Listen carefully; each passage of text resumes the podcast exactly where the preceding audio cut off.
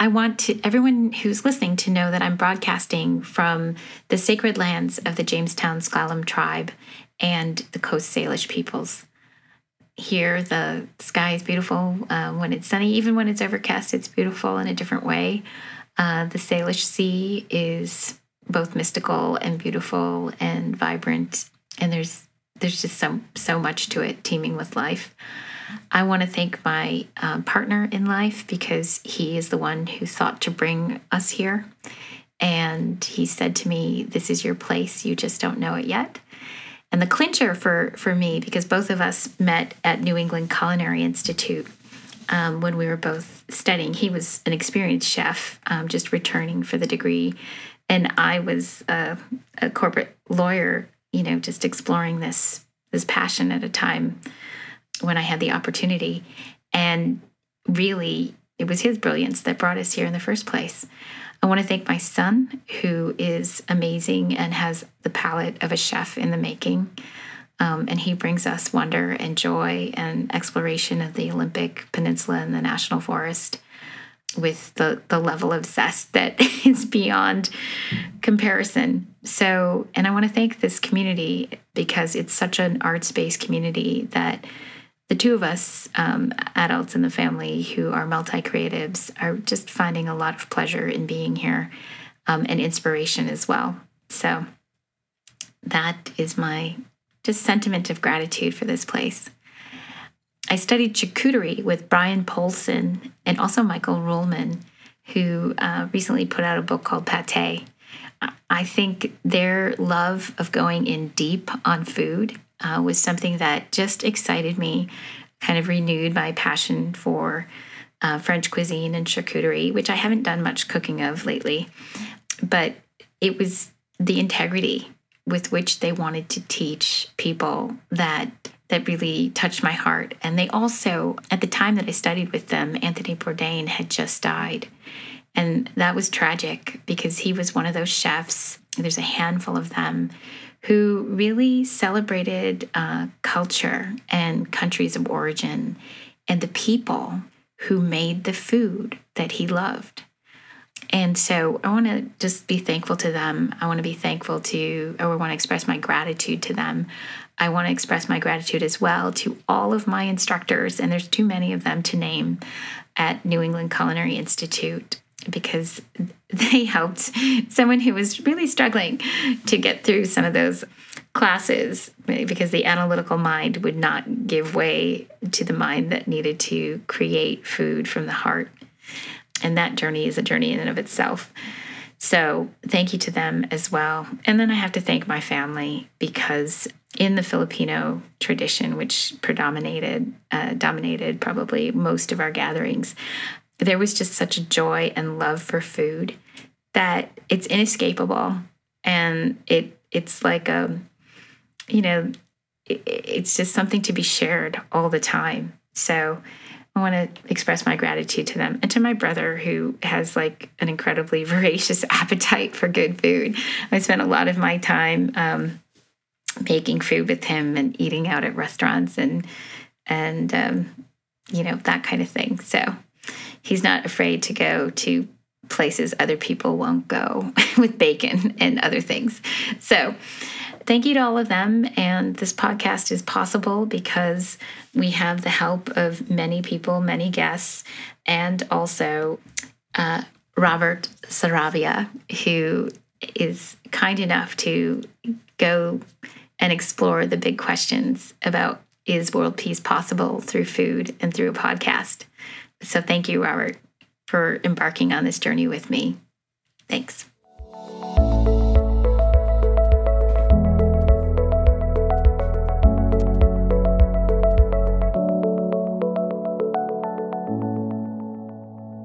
Welcome to the second episode of Food Love, the space between terroir and the Tao of food. I wanted to talk to you a little bit about the title of the podcast to ground you in what we're going to be talking about and the journey that we're about to take into food love. The, the word terroir has often been used simply to talk about wine. And when I was living in Wisconsin and serving uh, as the associate dean and chef instructor of a culinary institute there, I was partnering with farms and really was amazed by a particular farm uh, named Saxon Farms that was producing this incredible cheese. And it was so amazing. Um, and part of it was because of the butterfat content in the cow's milk. And if you know Wisconsin, it's right up against Lake Michigan. And the the terroir of that soil and in that particular year uh, produced this creamy, high fat content milk. Uh, the, the cows were very happy that year. And I had one of the best experiences of cheese in the US ever on that farm. And I began to think about terroir differently. I began to think it wasn't just about wine, and that I wish people knew this secret about terroir that it really applies to everything grown, everything made that is food. And if they understood it more, they could understand uh, concepts of quality. Because really, when we think about the wines from the different regions of France, we we are thinking about quality. We are thinking about the vintage. We're thinking, and we only think about the vintage because we're trying to understand what does that mean. It's a shortcut for the terroir. What happened in that year with the soil, the sun, and the the water? Right. The, the what happened with Lake Michigan? How did its moisture impact the the lands on which those particular cows that I experienced the milk of? You know, how did it affect that?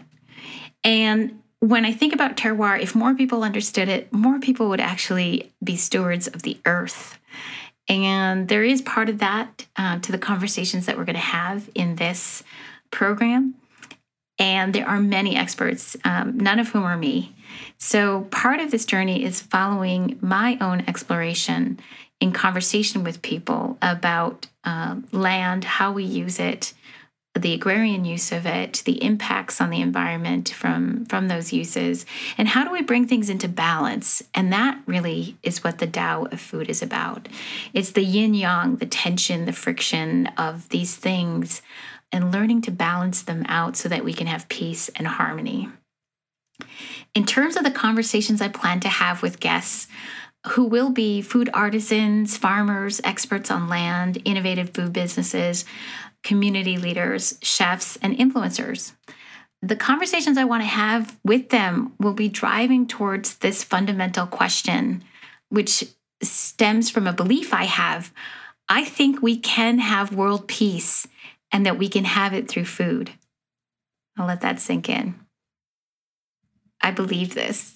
I believe it because every time I eat food with someone who is a stranger to me, I never feel like we haven't known each other all our lives if we are eating good food, food that feeds the soul or the spirit or whatever else within you that food speaks to.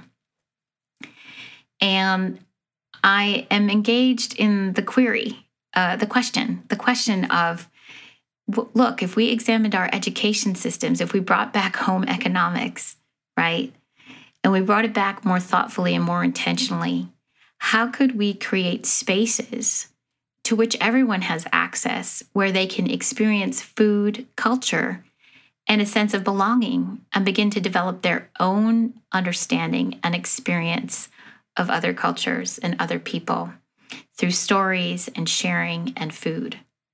So that's an that's a point of interest for me and I can't help but love every conversation I've had with great thinkers and great producers of food. Um, so this gives me a chance to just follow that passion and see where it leads us and see if there are other people thinking the same way. And oftentimes there are. There seems to be a rise in both the the heightened scrutiny of ways in which food systems are failing. And my own personal experience with that is that I served on a food system resiliency task force lo- locally. And I think one of the reasons they asked me to do it was because I have a background in strategic planning, I have a background in law, I'm a former corporate biotech attorney. I used to take really complex things and try to put them into plain English for the public to understand. And I'm good at synthesizing uh, things from different places and trying to make it simple to understand with the help of other people, of course. And that experience sitting on that task force helped me to understand that you know there were 15 organizations all of which had leaders within them with incredible knowledge and expertise. And i thought to myself because it was the pandemic oh my gosh what would happen if any one of them disappeared? There would be a big gap in knowledge around things that actually work in our system right now. Um, and if if we have to rebuild systems sometimes because of a knowledge gap or a, a, missing piece, then we can't even leverage up to be more expansive and be more inclusive and build things that um, serve us better because we're just uh, working to recapture what we already knew. So, this podcast, in some ways, locally, is serving as a vessel for some of that knowledge, some of that content, in an attempt to help people have an awareness of these things that just a handful of people know. And through that awareness, my hope is that we begin to problem solve together where there are problems. And where there aren't problems, that we just simply enjoy and bask in the beauty of what is produced here. There are other places that I love um, and to which I will draw connections um, around concepts in food, around this concept of food love.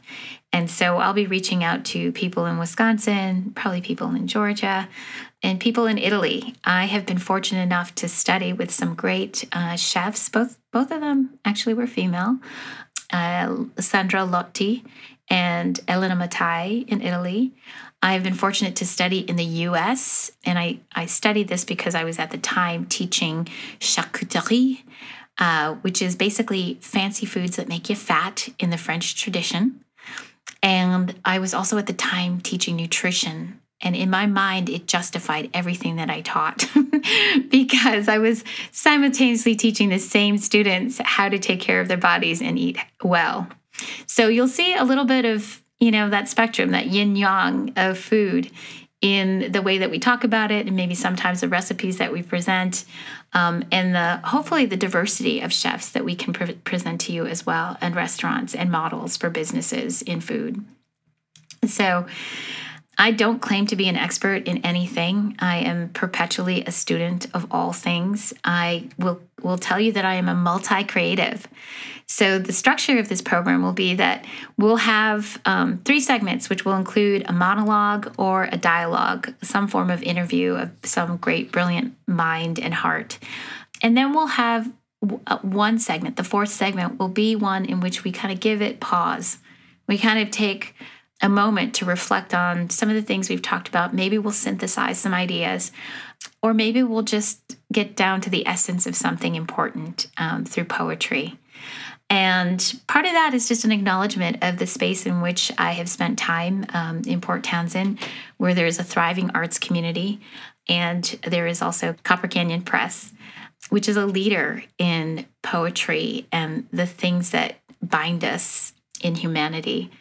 Uh, and I, I think they taught me how to take that reflective moment to help set intentions and to review, to sum up some of the things that we experience as people. And in this case, um, people with respect to food. So uh, we've got a lot to cover. I mean, world peace through a podcast, through food. That's a that's a tall order. Uh, so I'm hoping that you'll you know contribute if you have ideas, if you have stories to share. I'm happy to read them. You know, if they if they resonate broadly with people.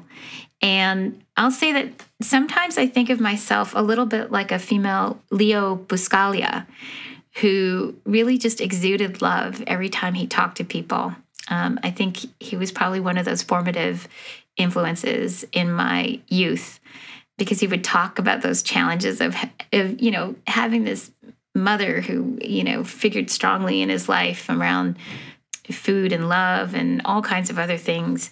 And i'd say that you know that concept if we can kind of create that sense of love more broadly you know we've been seeing some things come across different social media outlets. And I think this podcast, in some ways, is a response to that, where there can be more inclusion and we want everyone to cook everything from everywhere um, and have an understanding of cultures everywhere. the uh, the flip side of it is that the that I also sometimes identify with a female Ralph Nader of food because I think there's so many things happening in the way that we're producing food these days that people don't quite understand the underbellies of. Even with the products on the shelf um, and what ingredients are there that are sort of not aligned with the claim that's being made about the food. So sometimes we'll talk about that too. And in doing so, I think, you know, we can have greater peace in really being empowered to know what's in our food, how our food is grown, um, what we can do to create food for ourselves that nourishes our bodies and our spirits. So I hope you join me uh, regularly on this broadcast of Food Love, the space between terroir and the Tao of food.